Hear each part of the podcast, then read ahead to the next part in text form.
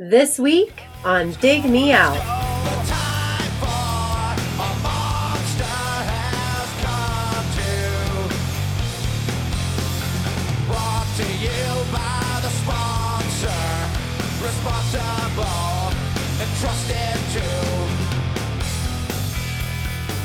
With your hosts, Jason Ziak and Tim Minichi.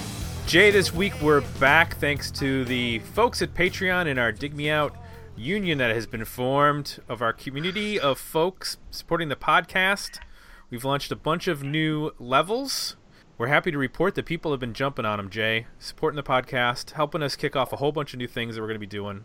Super excited kick off 2019 with all these new changes coming about, about, as they would say. Yeah, we got some T-shirts and stickers to start sending out. Yes, I will get right on that.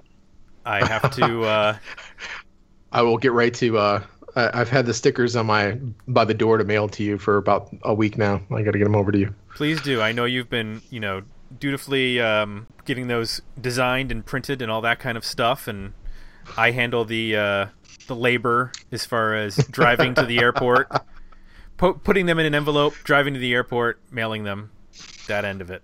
So that's my uh, contribution to this process. So, as we're going to get into all the folks that we have thank yous for, but we have a thank you right now for our current guest who has been with us for another year. Mr. Steven Musinski's back. Once again, Steven's back. Hello, gentlemen. Back Thank you for having me. Little Backstreet Boys action for you folks. What was the last pick? I know that was you picked the Local H record, right? That was not Dewey, even though he was on that episode. Correct. Correct. Okay, that's right. That was a good one. That was a highlight actually of 2018. I yeah, say. I was, I was, I was pleased to hear that. Very pleased to hear that. Tell everyone for 2019, what have you brought to the table? I brought a record. Well, when I when we did that episode after the Love Fest, I said next time I promise to bring something that I can be a little more critical of. So I'm following through on that promise, but still somehow tying it to local H, uh, which we can talk about uh, in a few. But we're gonna talk about we're gonna talk about Stanford Prison's um, third album, Recreation. Yes. Now that came out in 1998 on Island Records in the United States, and other places, other labels. Uh, and the the full band name is Stanford Prison Experiment, which is named after the 1970s uh, experiment involving um, Milgram. I don't know if anybody's a psych major; they might know about this. Uh, was basically you divide a class into uh, half of a class of students into prisoners and half into guards, and you see how authority affects their behavior. And they put them in like a prison situation and watched what happened. And there's a movie that was made on it, or made about it, along with documentaries and stuff like that. So, Jay, Tim, put down your drink. Tell me, are you familiar with the Stanford Prison Experiment as the album, not the uh, experiment or the uh, actual experiment or the, or the movie? I'm not familiar with either, and I and I don't know why because this. We'll get into it, but it seems like it would have been something right up my alley in 1998, 99. So, uh, had never heard of this band in my life, and uh, knew nothing about the origin of the name either. I knew about the origin of the name only because I'm a nerd and I like uh, nerdy stuff like that. But I was not familiar with the band, other than I knew that there was a band called Stanford Prison Experiment, but I had never listened to them. I assumed that they weren't like pop. that was my only guess. That this was probably a band that chose this name because they were like punk or hardcore or something like that. Yeah, There's by the by the name, I would assume that they would tour with Dillinger Es- Escape Plan. right. We'll get there you those two go. bands confused. Tell us, Stephen, where did you discover this album? So the first time I ever saw Local H, two bands opened for them. This was in '98, supporting Pack Up the Cats, and one of them was a band that you guys talked about quite a while ago, uh, the Super Jesus from Australia, Oh, yeah. First season. right? And then the second was Stanford Prison Experiment, and they were um, supporting this album, Recreation. So like now in my nerd brain, this completes this like trilogy of Wow. albums that I already knew about that have been covered on the show. We covered a whole about to tour. be covered. Yeah. That's pretty awesome. Yeah, so yeah, first time ever knowing of their existence was watching them live, which is always a fun way to discover a band. yeah. yes. I miss those days. Yeah. we might have to do this more often. We figure out bands that toured together and then try to knock all the bands off as far as reviews or what have Yeah. you uh, from one by one for each of these tours, and might be a way to go. Yeah. Yeah. It's an be. inter- it's an interesting bill. I wouldn't expect uh, the Super Jesus to be part of that, but maybe I need to go back and listen to that record. It's a, Yeah. it's a great record. Let's just do a brief uh, history of this band here. The members Mario Jimenez on vocals, Mike, uh, is it Starkey? Is that right? Good question. Uh, yeah, Starkey on guitar, Dave Ladder on drums, and Mark Frazier on bass. This is their third album. This is the second album that was produced by Ted Niceley, who people will know from the Inner Ear Studio uh, that produced a number of recordings, mostly of DC bands. But as, as we will talk about, this is a band from Los Angeles who ended up recording with uh, that band thanks to friendships with a number of East Coast bands, including Quicksand and Fugazi and some others. Um, their first album was produced by Dave Allen I, of from Gang of Four. He did Oh, that. I didn't know that. Yeah, and that label that they're on is, I believe, his label. I think that's correct. Is that One uh, World Communication World Domination Records. Or World Domination? Yeah. Yeah, it's uh, Dave Allen, and it included bands like Low Pop Suicide and Sky Cries Mary. Shriekback was a subsidiary of Capitol Records. Let's get into some comments from our patrons. Just a couple. Chris Mart says, I loves SPE, but this album never clicked with me the way their previous record, The Gato Hunch, did, or Gato Hunch did. Recreation has always seemed a little too slick and refined for my taste, probably because it was released on a major label. Brandon Trammell says, I haven't listened to this record since the 20th century. I really dug the first two songs, but then sort of lost me when they started doing a 311 thing. Production is pretty great here, especially the guitar tones. I'm not planning on bringing this into regular rotation or anything, but definitely worth a revisit. Wasn't this a new what? 311 thing. Oy. Wasn't this a New York hardcore side project of some sort? I cannot find any info on them online, but I remember this maybe being a group. Yeah, so see hardcore tie-in, but aside from that, yeah, just uh, Just a bunch of dudes, in rocking out. band. Yep. And those were our comments at uh, Patreon, which you can go to patreon.com forward slash dig me out. We need to say, we got we got to say some thank yous. We a bunch of the big changed um, pledges. Yes. I'm just going to rattle through these.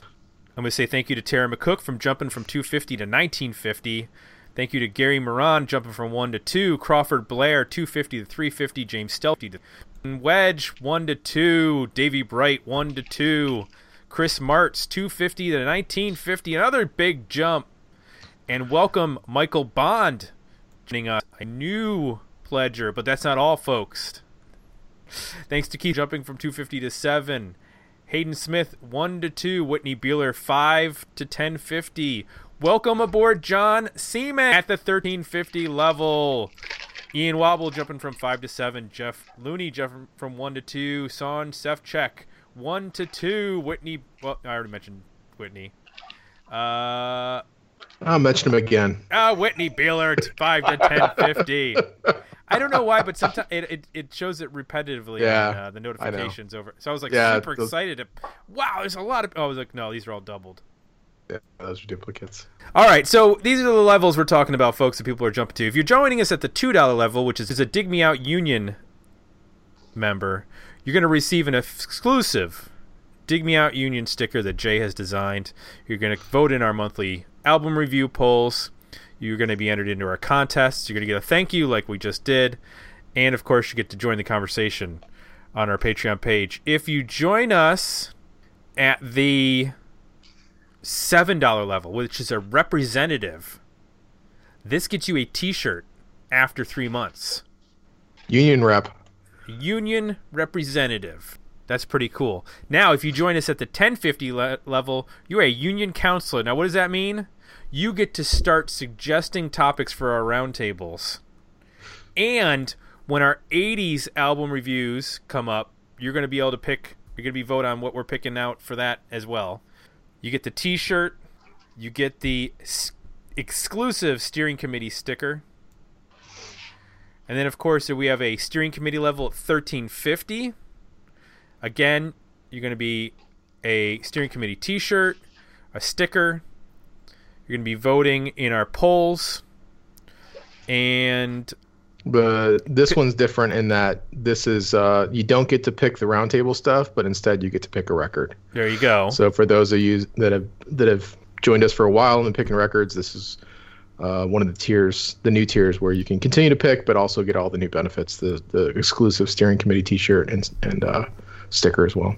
Right, and then last but not least, you mentioned I I previously mentioned the 1950 level. This is basically the the the top level, the administrator, union administrator. You get to pick a 90s album uh, after 12 months. You are suggesting topics uh, for our roundtables. You're casting a vote for those roundtables episodes. You are making suggestions for our 80s episodes. You are receiving the T-shirt, the sticker, the monthly polls, the thank yous, the all the swag that we give away, records, books, that kind of stuff. You, you it's all it's all there. That's the uh, that's the penthouse suite for now. and there's three different three different T-shirts and stickers that we'll, we're gonna do. So if you're in the administrator level, I think at this point we're we're looking at only allowing ten people into that. So there's only going to be ten of those shirts printed up and ten of those stickers given out. So and you're pretty much picking everything. you're running the show. Right. And we'll be posting all the the uh, the first roundtable is is set every year. We always do the the 20 year anniversary roundtable. So we're doing 1999, and then next year we will go backwards and we'll start at 1990. For 2020, we'll be doing 30 years. Dude, that that sounds terrifying. Oh my god, for real. 30 years. Jay, That's how can up. we talk about music when we were only four years old when that happened? right? Right? right, I know. we were uh, very experienced musically at four, the age of four. exactly. um, but all of our roundtables for the rest of the year will be committee votes and deciding on uh, what we're going to review and when we're going to re- what not we're going to review, but what topics we're going to cover. That'll be our our steering committee will be handling those picks. So those those will be coming up soon. And uh, Whitney Beeler has already chimed in on a bunch of 80s records that he wants us to review as Oh, part of the he? steering committee. So, oh, yeah. I'll, I'll hit two here uh, Kiss Unmasked and Van Halen Fair Warning. Whoa! Wait. what?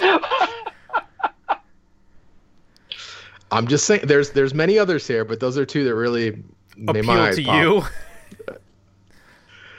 I was hoping we would get to like a replacements record or uh, He's got some. He's got some King's X in here. I like where he's headed.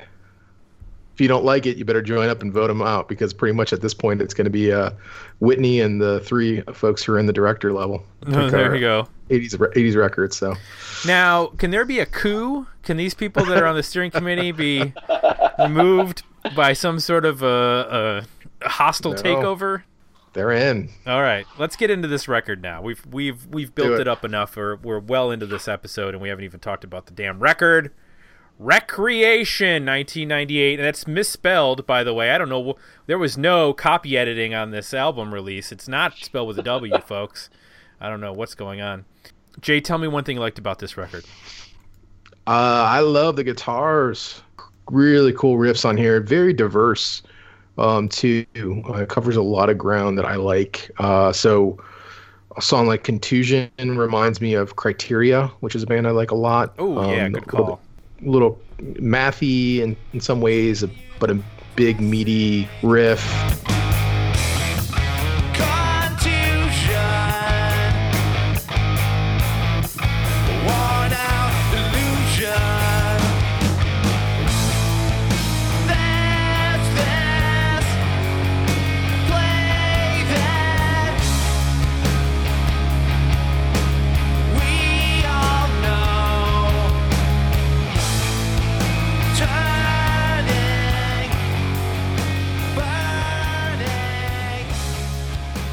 There's some stuff that sounds a little bit at the drive-in ish, but angular. Uh, it gets a little punky at times um, from a guitar standpoint, but just really creative. There's a couple songs that have some effects that are kind of cool. Like they do some like either bends or like slides, and then they put an effect on it that really creates this really cool um, sound and just overall dynamic. So I like the guitar a lot. And I, is, is there only one guitar player in this band, Steven? There is. Yeah, so it's pretty impressive what's going on guitar wise. Um, I, I would imagine seeing this guitar player live would be pretty exciting. Not, not, not a ton in terms of like solo work or even like uh, leads. It's mostly riff and noise oriented um, It's parts. new. But- he, he has so much nuance in his playing. yeah, I, I feel like he offers like you know, like he's not doing he's not doing anything complicated. He's not doing any Mhm. wizardry. He's just no, super tasty. yeah, it's not. Uh, it's subtle, but um, I think when you dig into the record, you realize a lot of what's going on on the record that's good is guitar driven. I had a good time um, just listening to the riffs and the parts and just how they put them together and really, you know, pretty creative. And, and for the most part, like I said, it covers a decent amount of ground, so you don't get too, uh, you know, it, he'll do some downtune stuff and it'll get a little chuggy, but it doesn't turn into a monotonous, detun- detuned uh, riff fest.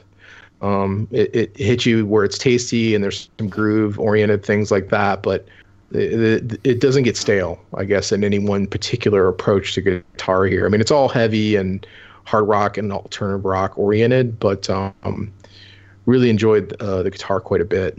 And, uh, you know, it, just overall, the, the band itself, in, in the same way, uh, covers a good amount of ground, a lot of territory that I like um, as well. From, you know, you hear things on there that are Anthrax or the Hives or even a little bit of Nirvana or um, some post punk stuff. Um, you know, it covers quite a bit of ground just as a band as well. So uh, I think that's the kind of the highlight for me.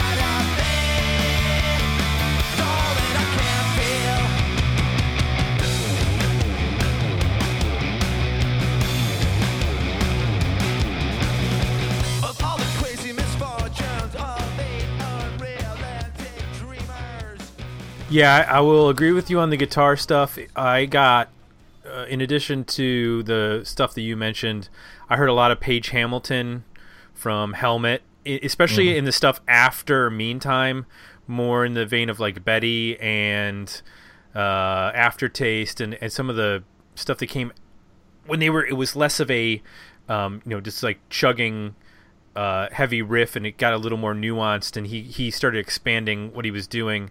Also reminded me of jay uh, robbins at, at certain points with his guitar playing especially when you get like he would do these big dissonant uh, bends and stuff like that. And just like you know jay robbins has, can be very tight on the guitar and, and do just the absolute you know minimum perfect for it for what he's doing and then he can throw in some like really wild and crazy leads that are are not leads in the in the you know sh- showy sense but just like these you know big sounds I'm thinking of like a song like "But of Course" has some like really cool uh, guitar lead stuff uh, on that one.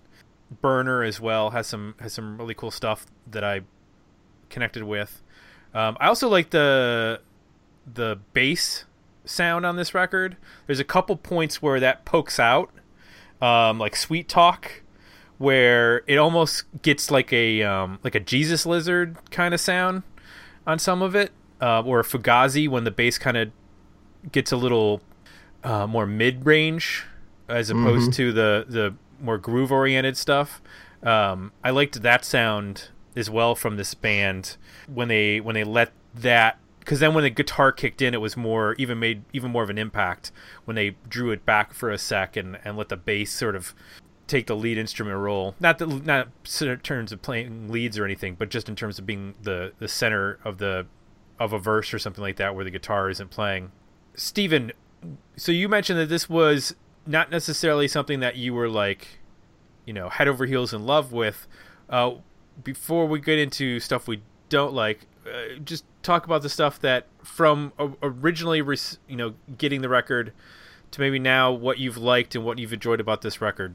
So I, I think that because I, I hadn't listened to this in years, um, I didn't even listen to it before picking it. I just kind of it's it's been on my short list, and I just went for it and then listened to it. Um, it's uh, I think the thing that stood out to me most this time around was the band's sense of rhythm overall. Like they just they really know how to play with grooves, and and you like you were talking about using that bass so effectively let it, letting that bass cut through and the guitars will either cut out or even just like add little subtleties here and there and then they bring everything back together. Um, but yeah there's just there's a sense of, of rhythm that this band has that um, really stood out to me this time. And, I, and i'll say too initially getting the record i you know when, when i saw them i enjoyed watching them. And you know jay you mentioned the guitar player must have been fun to watch i you know i was a young buck like i said this was one of my first few shows so this was one of the first times I ever noticed um, an extensive pedal board, a guitar player using, uh, you know, all sorts of effects, and and I was kind of like, you know, brain blown a little bit there. Like, what is all that? What what is he doing? What are what are all those different pedals? yeah. You know, I have a distortion pedal. Like, what what what else has he got up there? Mm-hmm. Um, that. But yeah, the vocals were always the toughest thing. Like like I wasn't sure that I liked the band um, when I first heard him. It took a little bit for for his voice to to kind of settle in for me. I'm curious uh, if that's going to come up uh, in in what you guys didn't like about the record. I'm hard pressed to believe that it won't. Yeah, I want to follow up on the the comment you made about the rhythm. It's um they do a good job of playing off each other and knowing when to contrast and when to sync up. So there's times where uh, the bass and the drums are going one direction, the guitars are going another, um, and then the vocal will kind of bounce around and either be locked in with the bass and drums or locked in with the guitar or doing its own thing, and then all come together and it gets huge. I'm with you on that. Uh, rhythmically, there's a lot going on here. It's it's it gets pretty sophisticated, almost. I don't want to say mathy, but you know, it gets fairly complex in terms of how they're pulling and like pushing and dragging and doing different things dynamically and with the rhythm I- to be able to create dynamics. I, I think I'm a War. It, track three is, is maybe a, a perfect example of that. Um, you know, they the chorus of that song. I don't. If, if you just isolate it as a chorus, it's not really like a great chorus or anything. But they they connect two two verses together off the beginning. They hold off. They like you know use a little restraint, and so then when they do finally get to it, I feel like it's more effective than if they had just gone into it after the first verse. And I feel like that's kind of them playing to their strengths. You know, like yeah, we can't necessarily write a big huge great chorus but like you know let's let's tease it and then let's get back to it you know and the same thing with the riff like they use that verse riff and then after the second chorus he like beefs up the chords and just really puts some muscle into it and it just it hits so hard and it's it's just smart songwriting i think and, and, Yeah. playing to your own strengths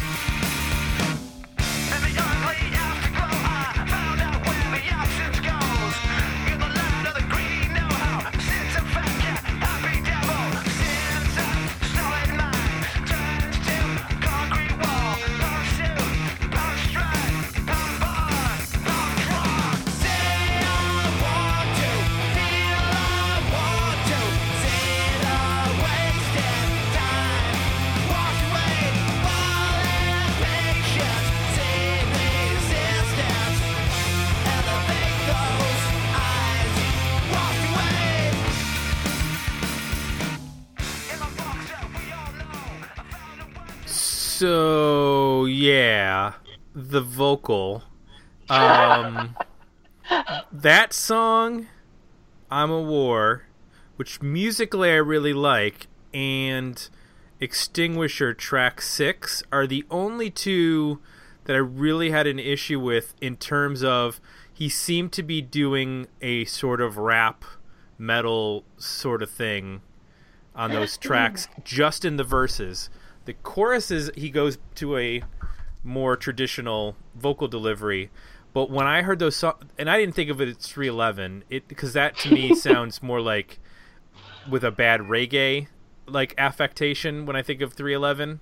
Maybe that's just half of them, but I I heard there was definitely something going on where it, the the staccato ness of his voice and the and the delivery was much more in the vein of like a rap metal and it's not like super Like, was- offensive but there are some rhymes in there that are just like so like blatantly bad that there it only accents the the rap aspect of it even more I think it's totally poor man's uh, Rage Against the Machine. yeah, yeah, yeah, and it's it's just not necessary because his voice is serviceable. I mean, he doesn't have like some amazing voice, but it's it's fits the music perfectly fine. But it just it made me like really focus in on what he was doing, and and like I kind of lost my train of thought. Um, I was like, what, what is going on here with these two songs? It was really the only tour I was like, mm, I am not down with this. Like the other stuff where there's maybe there's some tracks that like the melodies aren't as inventive or the chorus doesn't really do much, but I wasn't like flabbergasted at the choice like I was with those two tracks. I don't know, Jay, did you have that issue? Uh, I didn't as much as you guys did, or at least you did. You did. Um, uh, I definitely think I'm a War's better than Extinguisher. I guess I heard more in his delivery, like in At the Drive-In, or even Joe Strummerish Clash kind of delivery. Like he's just pulling up enough that it doesn't, to me, sound like rap. It's just a staccato, like spoken kind of delivery at times. Um, but I just like the range that he can deliver, and I don't mean range in terms of like, you know, he's got some like crazy vocal range in terms of like hitting notes and stuff, but just the different types of singing and melody and, and, and use of rhythm that he's able to pull off across the record. You know, he can go from sounding like Richard Patrick from how's the name of that band? Filter. Filter, um, to sounding like at the drive-in, to sounding a little bit like Kurt Cobain, to you know, he, he covers quite a bit Yeah. of ground here, and he can also deliver a melody when he needs to. You know, there are a couple po- spots on here um, where let me see here, my notes. Oh, he also sounds like the guy from Hold Steady to me s- in moments, like Baby Ticker, like when that kicks in. And it goes right to that vocal. I mean, to Oh, me, that yeah. first section of that definitely sounds like them. So He's letting loose a little bit, yeah, with his vocal. So- I hear a little bit of Girls Against Boys. Like he's got that kind of tone, um, that d- deeper tone too. So I, I- didn't mind the vocal, and in fact, I mean, it, it fit the music well and came together well. Um, yeah, there are a couple moments, uh, like on a song like Extinguisher, where it gets a little too rap for me. Yeah, and that's probably one of the my least favorite songs on the record. But uh, I think all in all, the vocal, I would say, was either neutral or uh, positive. I'm uh, I'm totally split on the uh, so I I don't like Extinguisher. Like I would I can definitely lose that song. I think it's a great riff. Uh, and there's some cool guitar happening in the chorus, but yeah, he raps through that whole verse and and then when the chorus does hit, it's kind of it just feels lazy. Yeah, Um, but I'm a war. He he he does like the bouncy rappy thing for a minute, and then he kind of goes into more uh, of a sung vocal. Like he doesn't stay there for the whole verse, so I can let it go. And I, and I just I don't you know I just raved about what was going on musically in that song, so that's that's definitely enough to pull me through. Uh, but yeah, Extinguisher, I can't I can't do that one. I probably could originally, but these days that's that's a, that's a track skipper. And so, and something like Burner to me sounds like, especially the chorus sounds almost hives-ish. yeah. Like uh, there's a little vocal thing in there, a whole harmony or something they do that really, it's very popish. Um, so there are moments here and there where it, it goes to some ex- unexpected places, and I think it's pretty successful. Well, they're not afraid to use some harmonies, like on track five, "Fine Line," which is, you know, kind of an album track kind of song. It's slower, but they do some harmonies, or he does some harmonies. I don't. I, I think the guitar player does some backing vocals, but I don't know if he does that live or, you know, just live, or if he does that on recording as well. But they definitely, on certain songs, really hone in on the vocal, like you mentioned with Burner J, and they do something a little bit almost poppy. Um, I think my I, my issue with the vocal being not all that, like you said, I'm sort of neutral on it, is that all of those people that you mentioned have a distinct vocal, and he just sort of inhabits a different style from song to song. Yeah. And I wish he kind of would develop or would have developed something unique to him, his own voice, as opposed to me going, well, this is a little bit like a Jawbox song, and this is a little bit like a Girls Against Boys song, and this is their Helmetish song, this is their Quicksandish song, and this is the Jesus Lizardish song, and like I, I, and it's all sort of, you know, if you take his vocals out of the equation, this is a pretty, you know, interesting and diverse sound musically, but it's his vocal that sort of like has to it has to inhabit like the singer of that genre in order to make sense. And I kind of I kind of I just wish there was a little bit more personality, I guess, to his vocal, even if it wasn't necessarily note perfect. I just wish there was something to identify that. Oh yeah, this is definitely uh, Mario from Stanford Prison Experiment. So I just I'm just not getting that from him. Yeah, I think that's a, I think that's a fair criticism. But it's not a vocal I don't want to listen to. That's the it's a fine line. Like it doesn't really move me, but I also don't I'm not bothered by it. Like he could have a bad voice and I'd be like, "Oh, I don't want to listen to this dude sing." You know, he could be screaming the whole Yeah. record and then I'd be like, ah, "I don't want to do this anymore."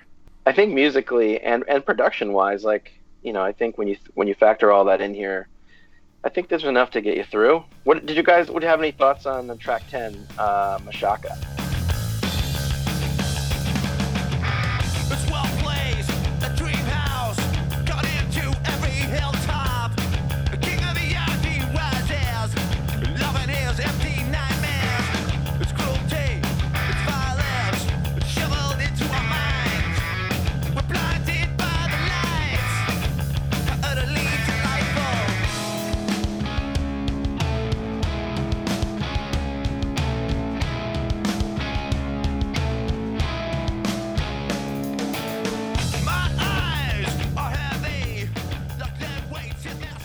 I like the bass tone.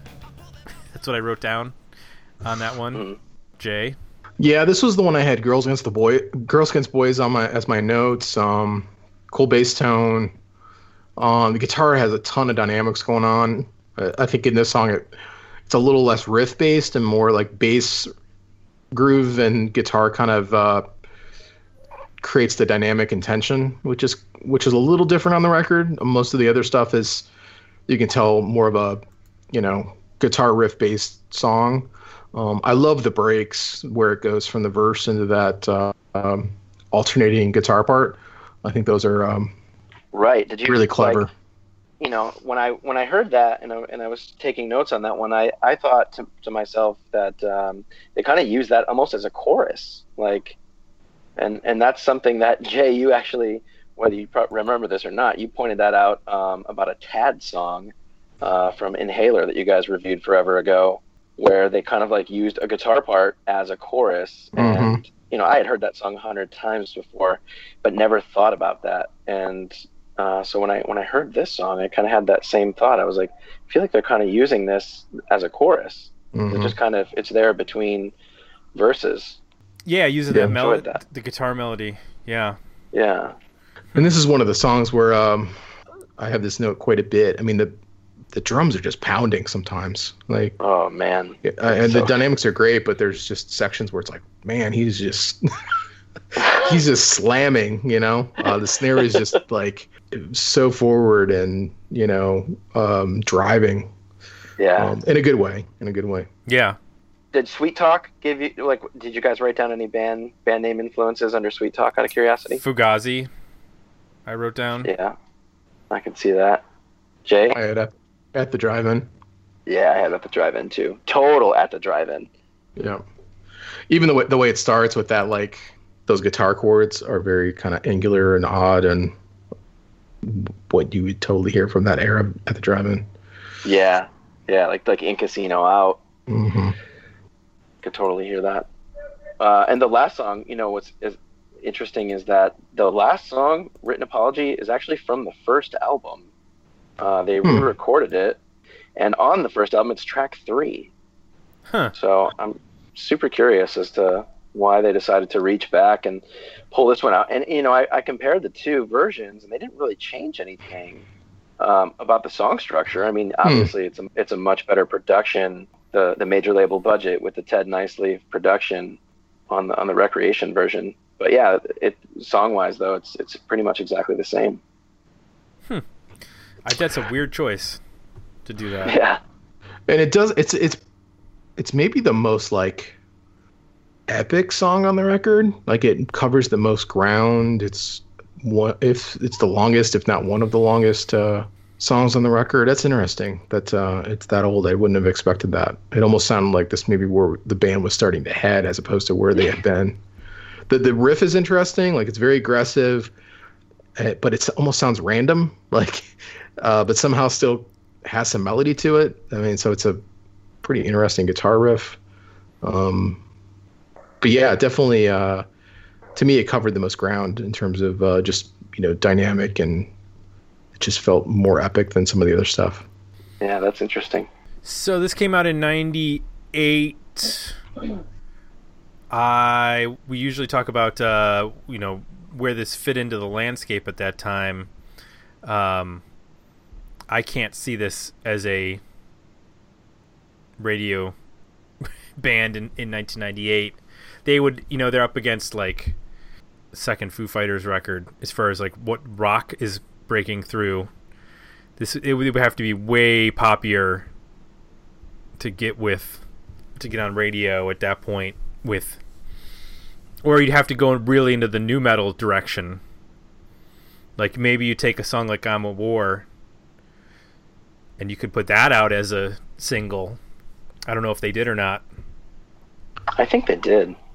That would be the only shot, I would think, because then maybe that gets you Well, with I like, mean- the Rage Against the Machine and Korn and Well, at the drive-ins record is the, their biggest record is what a year, two years after this. 2000.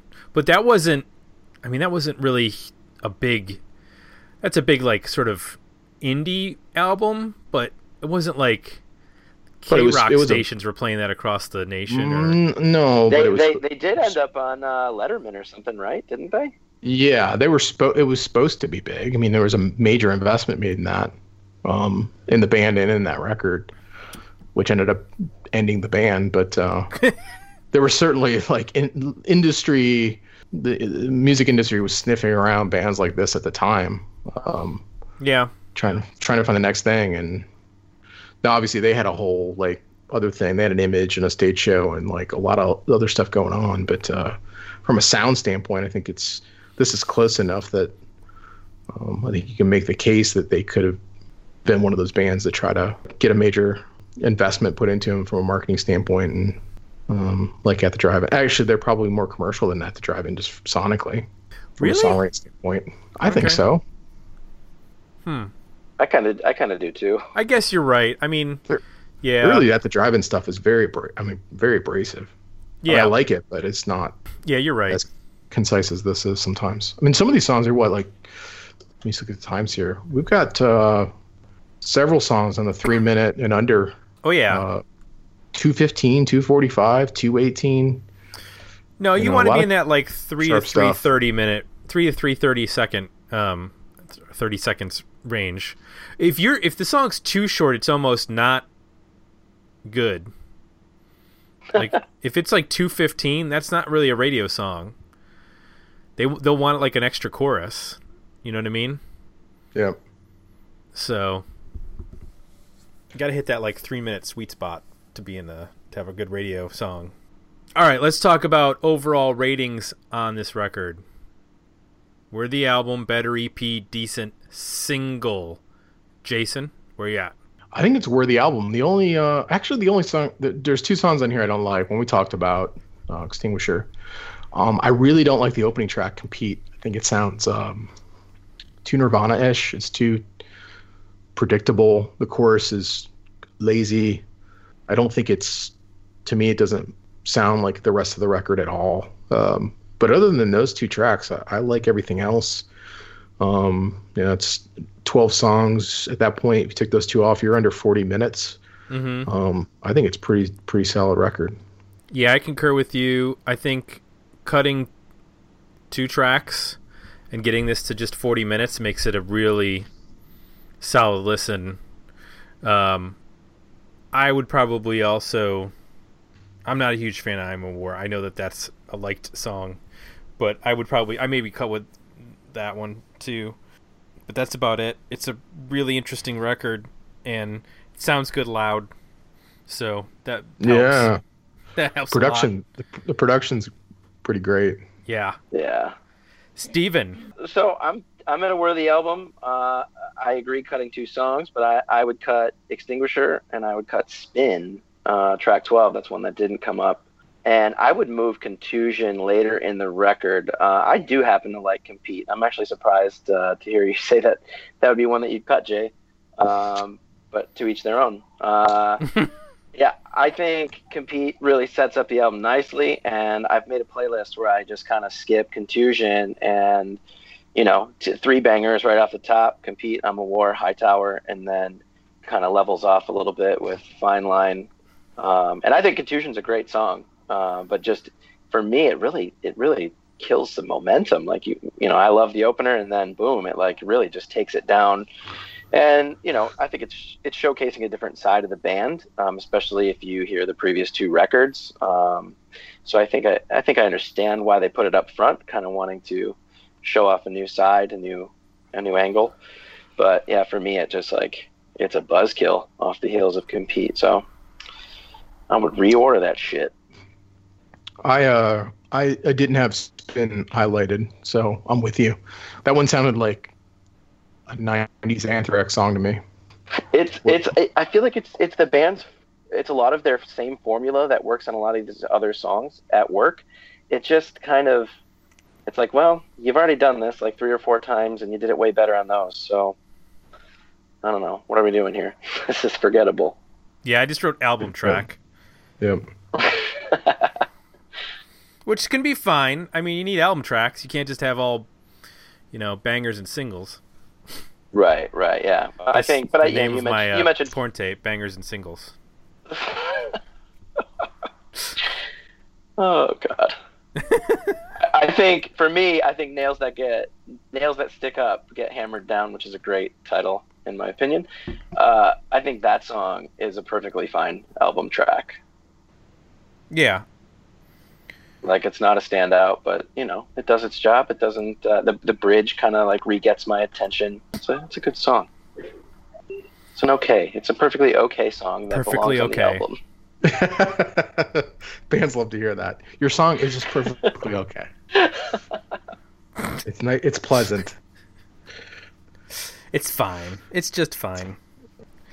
Uh, Steven, thank you so much for suggesting this record. Um, yeah. Tell us what you're up to. Well, Hollow Earth is uh, actually the band minus me is in the studio right now as we speak in Connecticut, uh, working on drums. Hollow Earth. This is Hollow Earth I'm speaking of, Yes.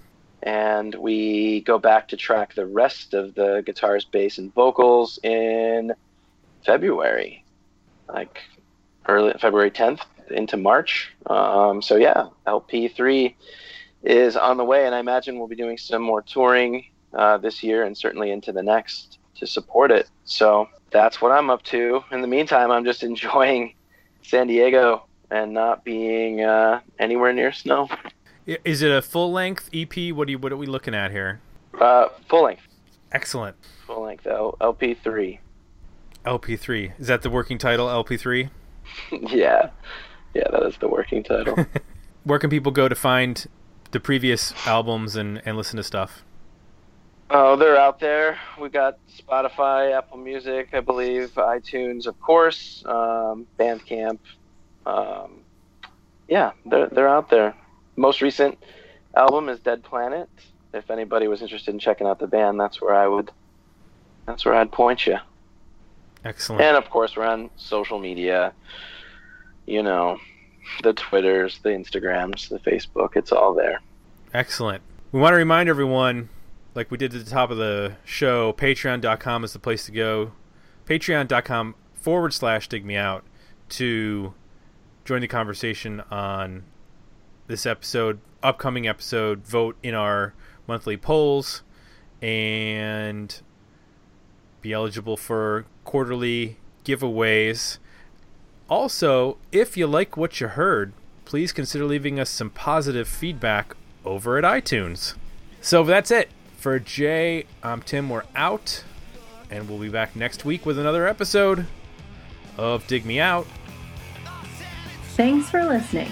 To support the podcast, visit www.patreon.com forward slash dig me out and become a monthly subscriber at www.digmeoutpodcast.com, where you can find links to our Facebook, Twitter, and Instagram pages, as well as our merchandise store at zazzle.com.